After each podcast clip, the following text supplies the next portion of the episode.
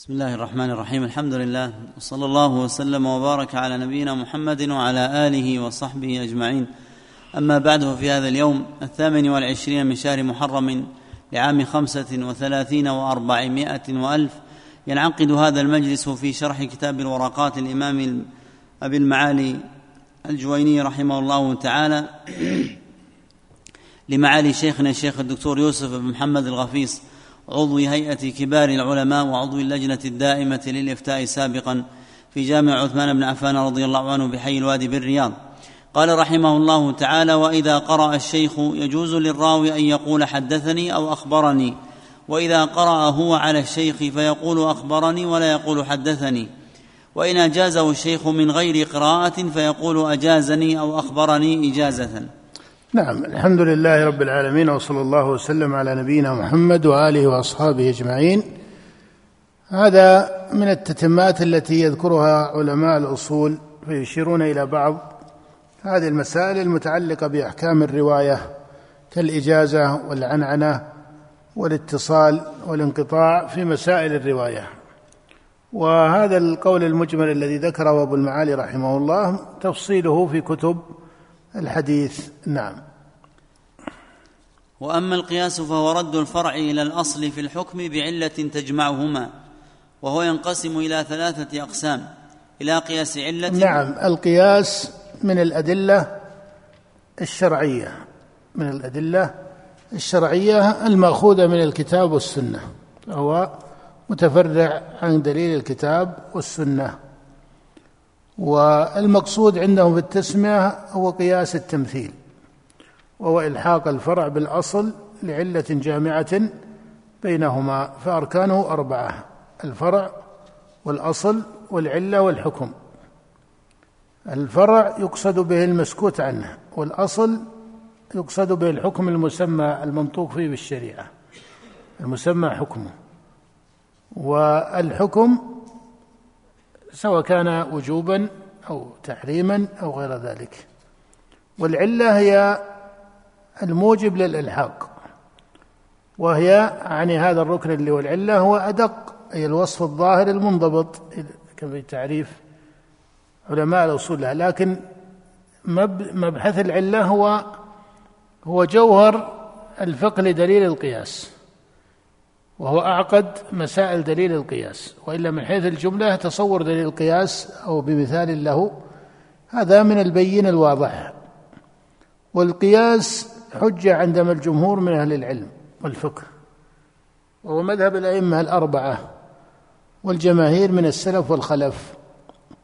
وخالف فيه ممن يعتبر خلافه أهل الظاهر. و إن كان في حقيقة الحال لا يسلم فقه الظاهرية مما هو من مادة القياس لكنهم لم يجعلوه في أصولهم ويبينون نفيه ولا سيما في ما جاء في طريقة أبي محمد بن حزم رحمه الله فإنه أظهر إظهارا بينا ترك العمل بالقياس. ولكن ما هو معروف عند علماء الظاهرية في طريقة الاستدلال وأن الاستدلال يكون بالنص ودليل النص. ثم يجعلون دليل النص صورا. ثم يجعلون دليل النص صورا سبعا. فإذا تأملت وجدت أن هذه الصور السبع بعضها فيه من مادة القياس. فيه من مادة القياس. وهذا مثل نفي الشافعية لدليل الاستحسان. ثم بعض وجه الاستحسان معتبرة في الفقه الشافعي فهذا يقع فيه بعض التفاوت. لكن إذا اعتبرت النظر في تسمية الأدلة فيقال الظاهرية لا يرون العمل ولا حجية دليل القياس. لكن ينبه بالتنبيه الذي سبق فإذا بان وعلم أن المخالف في القياس دخل عليه في فقهه مادة منه أو المخالف في الاستحسان دخل عليه في فقهه مادة منه دل هذا على قوة هذا الدليل. دل هذا على قوة هذا الدليل حتى إن من خالف فيه انطبع بشيء منه. وإن كان لا يسميه ماذا؟ قياسا أو لا يسميه استحسانا. ولذلك بين القياس والاستحسان في بعض أوجه الاستحسان بينهما اتصال بين لأن من أوجه الاستحسان المشهورة عند الحنفية وغيرهم ترك العمل بالقياس الجلي إلى القياس الخفيف فهو تقلب بين القياسين. وتقلب بين القياسين.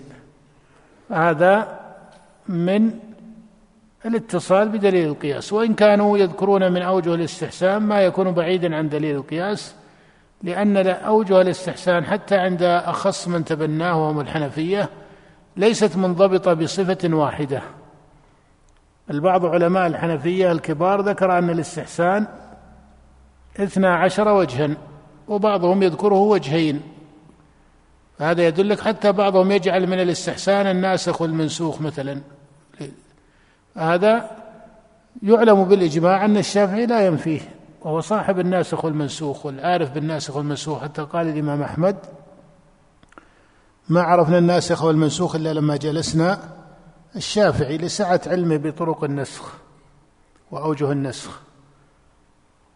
فعلى كل حال المقصود هنا أن القياس من الأدلة عند جمهور العلماء وهو مذهب الأئمة الأربعة وإن كانوا عن الأئمة الأربعة والمذاهب الأربعة بينهم تفاوت في إعمال هذا الدليل فأكثرهم إعمالا له الحنفية. أكثرهم إعمالا له الحنفية.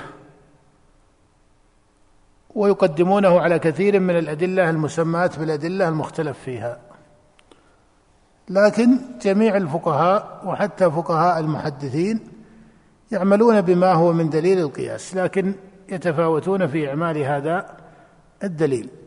فهذا جملة دليل القياس والشاهد لاعتباره في الأدلة وكونه حجة من القرآن والسنة فإن الشريعة لا تفرق بين المتماثلات الشريعة لا تفرق بين المتماثلات والشريعة معللة الشريعة معللة كما تقتضيه نصوصها ودلائلها والنظر فيها. وإن كانت هذه المقدمة من المقدمات التي فيها جدل عند أهل النظر في تعليل الشريعة. وابن حزم لا يرى تعليل الشريعة من هذا الوجه والإحاطة بعلة الشريعة. وهل العلة ثابتة في نفس الأمر ولكن لا يمكن العلم بها أو أن الشريعة غير معللة؟ هذا من موارد علم النظر. وبعضهم يجعل لهذه المسألة اتصالا بمسائل الربوبية في تعليل أفعال الرب سبحانه وتعالى وتشريعه كذلك. فالصواب عقلا وشرعا أن الشريعة معللة والشريعة لا تفرق بين المتماثلات. والله بين أن القرآن يصدق بعضه بعضا والشريعة يصدق بعضها يصدق بعضها بعضا. وإذا كان الشارع يذكر الأمثلة العقلية فمن باب نول الأمثلة الشرعية. نعم. وهو ينقسم إلى ثلاثة أقسام إلى قياس علة وقياس دلالة وقياس قال وهو ينقسم إلى ثلاثة أقسام إلى قياس علة وقياس دلالة وقياس شبه. هذا التقسيم لدليل القياس ليس مضطردا عند جميع علماء الأصول بمعنى أن طرق الأصوليين تختلف وإن كان هذا الاختلاف في الجملة هو من التنوع في طريقة تقسيمهم لدليل لأوجه القياس أو لأنواع القياس. فهنا المصنف ذكر هذه الطريقة. وأنت إذا رجعت إلى كتب الأصوليين وجدت وجدت أوجها مختلفة. وجدت أوجها مختلفة بمعنى متنوعة بين علماء الأصول. نعم. فقياس العلة ما كانت العلة فيه موجبة للحكم. قياس العلة ما كانت العلة موجبة للحكم بحيث لا يقدر انفكاكه عنها. نعم. وقياس الدلالة هو الاستدلال بأحد النظيرين على الآخر. مع تقدير انفكاكه عنها. هذا الفرق بين الدلالة هو الموجب. قياس العلة وقياس الدلالة. أن الأول لا يقدر انفكاكه عنها. وقياس الدلالة يقدر انفكاكه عنها. نعم. وهو أن تكون العلة دالة على الحكم ولا تكون موجبة للحكم. تكون دالة لكن يقدر انفكاكه إيش؟ عنها فلا تكون موجبة فلا تكون موجبة. نعم. وقياس الشبه هو الفرع المتردد بين أصلين ولا يصار إليه مع إمكان ما قبله. ولا يصار إليه مع إمكان ما قبله من الأقسام لأنه أقل لأنه أقل من حيث القوة. فأقوى من قياس العلة وبعد قياس الدلالة وأدناها عنده في كلام أبي المعالي رحمه الله قياس الشبه إذا تردد الفرع بين أصلين أي بين حكمين بين أصلين بمعنى بين مسألتين مسمى حكمهما في الشريعة لأنك تقول إلحاق فرع بأصل فإذا كان الفرع المسكوت عنه تردد بين أصلين أي بين حكمين ليس المقصود بالأصل هنا القاعدة الكلية أو الدليل الكلي إنما بين أصلين أي بين حكمين. وكما أشرت إلى أن هذا نوع من التقاسيم ويوجد تقاسيم أخرى ومثل إذا تكلموا في المناسب قالوا المناسب الملائم والمناسب المؤثر والمناسب المرسل يقسمون المناسب. بمثل هذا التقسيم وبعضهم يجعل المناسب المرسل هو حقيقته ما يسمى دليل المصلحة المرسلة. ويجعل مادة القياس وأن المناسب ثلاثة مناسب ملائم ومؤثر وإيش؟ ومرسل. ويجعل مادة دليل القياس اللي هو قياس التمثيل في الملائم والمؤثر. ويجعل الثالث هو المحصل لدليل المصلحة المرسلة. وبعضهم يرى أن هذا التداخل بين المناسب المرسل والمصلحة المرسلة ليس مسلما. فهذا على كل حال مباحث مطولة في علم الأصول وما بين يدينا مختصر. ولعله إن شاء الله في مجالس التي إن شاء الله نبدأ بها الفصل القادم التحرير في كتب الأصول نقرأ في هذا المورد بإذن الله تعالى. في بعض كلامهم في مسألة المناسب وفي مسألة العلة لأنها من فقه هذا الباب هذا هو الفقه الحقيقي أو الفقه الضابط لدليل القياس. ولكن مما يستفاد في التعليق على المختصرات معرفة هذه الأقسام كما أشار إليها المصنف أو ما هو من نظائرها في التقاسيم الأخرى. وهو أيضا يعطي الناظر وطالب العلم نتيجة مجملة وهي أن القياس ليس وجها واحدا وأن القياس ليس وجها واحدا. ولهذا في الاستدلال ينبغي أن تعرف مراتبه لأن مبناه على العلة والعلة كما ترى يقسمونها إلى أقسام. باعتبار الثبوت مثلا فيكون علة منصوصة وعلة مستنبطة ويتفرع عن العلة المستنبطة أوجه. فهذا التقسيم للعلة وهذا التقسيم باسم المناسب أو باسم أقسام القياس هذا كله يفيد إلى أن القياس فيه تنوع وفيه اختلاف وفيه مراتب أليس كذلك؟ وأن هذه النتيجة الكلية تفيد حكمين.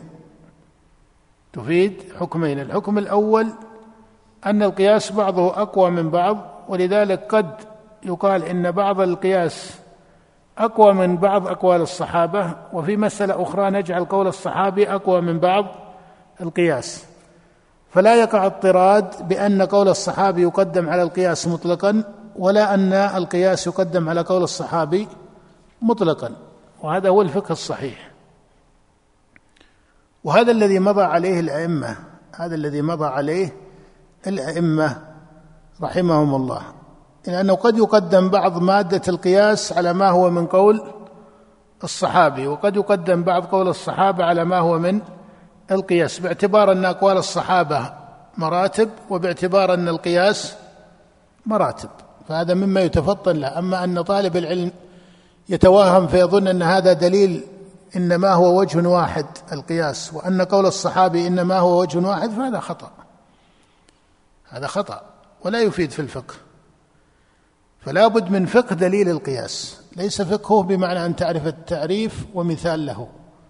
أن تعرف التعريف أو تحفظ التعريف ومثال ومثالا له إنما الفقه في المقصود بالعلة وأوجه العلة وأقسام القياس والفحص في هذا النوع والتمرس على ذلك بحيث يتمكن في تقدير المسائل التي يناسبها دليل القياس عن المسائل التي يناسبها قول الصحابي. فإذا قدرت أن القياس مراتب وأن قول الصحابي مراتب وأن الاستحسان مراتب فهنا يكون الانتزاع بين هذه المراتب. وهذا هو الفقه الدقيق لعلم الأصول. الفائدة الثانية أو الحكم الثاني المستفاد من هذه النتيجة الكلية أن يكون طالب العلم على تروي في تسمية القياس في المسألة ليجعله دليلا عليها لأنه قد يتوهم أن هذا من القياس المعتبر وهو ليس من القياس المعتبر. لأن ليس القياس الذي ليس معتبرا هو فقط ما خالف النص والإجماع. فاسد الاعتبار. يسمونها القياس الفاسد الاعتبار.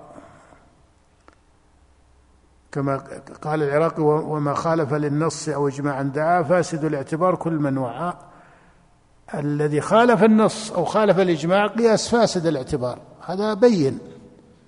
لكن قد يكون لا يخالف نصا ولا اجماعا ولكنه في حقيقته ليس قياسا صحيحا. بخلاف الذي يقابل نصا فهذا يتفطن له أليس كذلك؟ الذي يقابل نصا يتفطن له. وفي الجملة أنهم لا يجعلون قياسا مقابلا للنص لأنه لا أحد يصحح هذه المقدمة. أي مقدمة؟ لا أحد يصحح أن القياس يصح في مقابلة النص. هذا مجمع عليه. حتى أرباب القياس من أهل الرأي وأهل الكوفة والحنفية من بعدهم لا أحد منهم يقدم القياس على النص. إلا إذا عرض في هذا النص في الثبوت أو في الدلالة شيء. ولذلك هذا من المعايير التي يجب التفطن في فقهها حينما يقول ناظر في مسألة إن هذا قياس يترك لأنه في مقابل نص. لابد من تحقيق كون القياس في مقابل هل قابل النص أم لا أو أن في النص ما يستدعي تصحيح القياس هنا لعدم وقوع الدلالة على محل القياس. فدلالة النص ليست هي الدلالة التي هي محل القياس. فيكون توهم أن أن المحل واحد ومن هنا جعل هذا مقابلا لهذا. وإلا لو بان له الفرق لبان أن النص في محل دلالته وأن القياس دلالته في محل آخر. فهذه التفاريق أو الفروق هي محور الفهم لعلم أصول الفقه. وليس المعرفة المجملة ونحو ذلك. فإذا هذا بمعرفته بمعرفة النتيجة الكلية نعرف حكمين من حيث ترتيب الأدلة ومن حيث الانتباه للتوهم. حتى لا يقع طالب العلم والباحث في التوهم فيقوي هذا بحجة أنه قياس ولا يكون في حقيقته من باب القياس أصلا. نعم. ومن شرط الفرع أن يكون مناسبا للأصل. ومن شرط الأصل أن يكون ثابتا بدليل متفق نعم عليه بين نقف على هذا عند قول أبي المعالي رحمه الله من شرط الفرع أن يكون مناسبا للأصل. وبالله التوفيق صلى الله وسلم على نبينا محمد وآله وأصحابه أجمعين.